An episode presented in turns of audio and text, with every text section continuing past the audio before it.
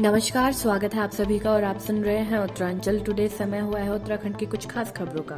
Corona संक्रमण को लगातार बढ़ता देख सरकारी दफ्तरों में विशेष एहतियात बरतने के निर्देश जारी कर दिए गए हैं। मुख्य सचिव ओम प्रकाश ने बुधवार को सभी विभागों के लिए सावधानियाँ बरतने के आदेश दिए हैं। आरोग्य सेतु ऐप का इस्तेमाल हर कर्मचारी के लिए अनिवार्य कर दिया गया है। साथ ही दफ्तर में बैठक समारोह के आयोजन आरोप रोक लगा दी गई है।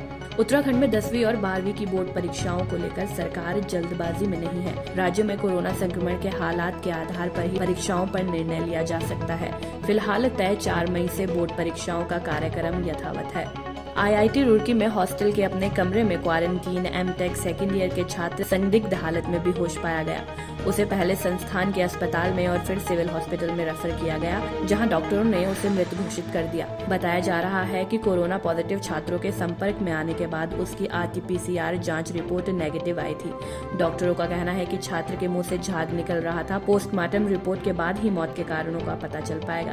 तो ये थी उत्तराखंड की कुछ खास खबरें। अधिक जानकारी के लिए जुड़े रहिए उत्तरांचल टुडे डॉट कॉम के साथ। अगली बुलेटिन तक हमें दीजिए इजाज़त। तब तक के लिए नमस्कार।